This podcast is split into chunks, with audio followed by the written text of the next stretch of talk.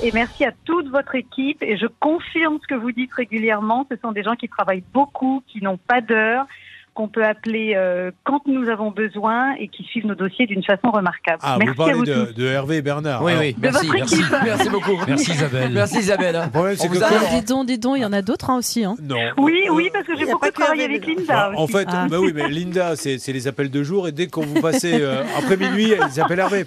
Parce que Linda, elle, elle dort, alors que lui, il commence sa journée. Alors des fois, il tombe sur une dame, hein, les gens tombent sur une dame qui fait Allô, que passe là?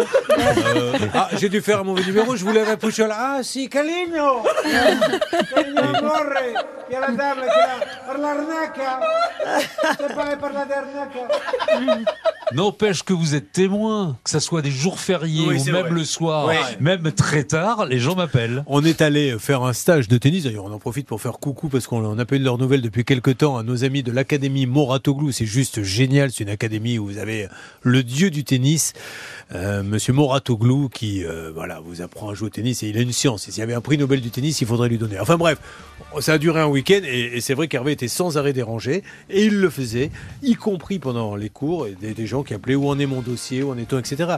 Non, non, vraiment, il a. C'est d'ailleurs pour ça qu'il progresse pas au tennis parce qu'il fait que répondre.